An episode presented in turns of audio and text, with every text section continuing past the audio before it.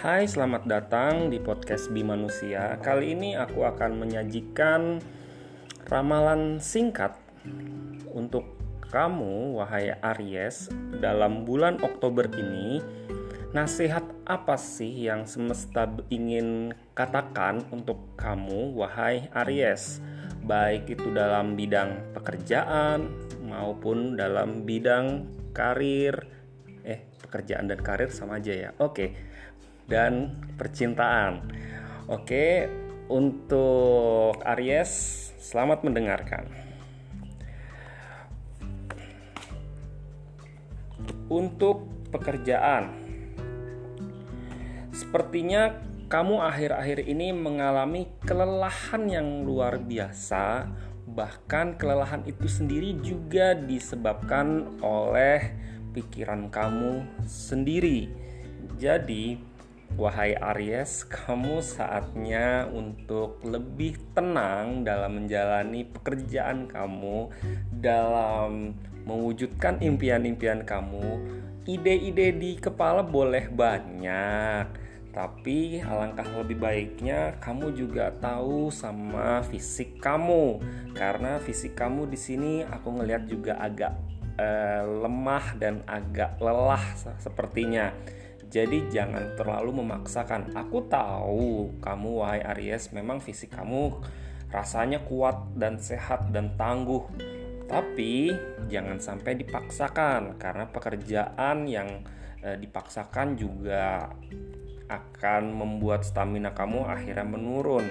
Oleh karena itu, di sini kamu diminta untuk sedikit demi sedikit membuang bagian-bagian yang tidak terlalu penting atau boleh disisihkan terlebih dahulu dan kamu prioritaskan mana yang paling penting.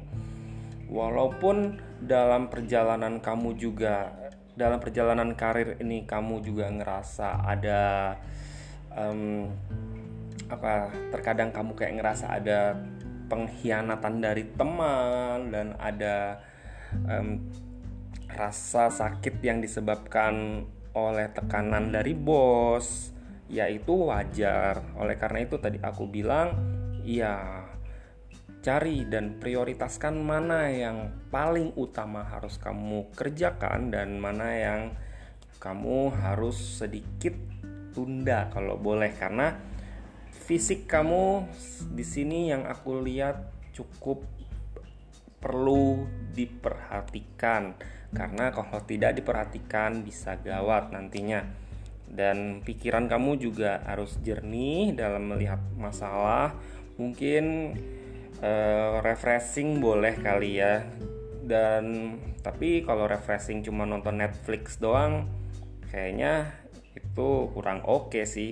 Mungkin lebih ke pembicaraan hangat dengan teman-teman dengan saudara sepertinya aku ngeliat kamu juga jarang komunikasi sama saudara sama kakak sama adik sama papa sama mamah. Jadinya alangkah lebih baiknya coba dilihat lagi eh, cobalah diatur lagi komunikasinya lebih intens dan lebih meresap jadinya kamu jadi tahu kondisi sekitar kamu jadi kamu mendapatkan pandangan-pandangan baru apa yang dirasakan oleh keluarga kamu juga. Jadi kehidupan kamu nggak soal pekerjaan yang mumet itu yang rumit itu.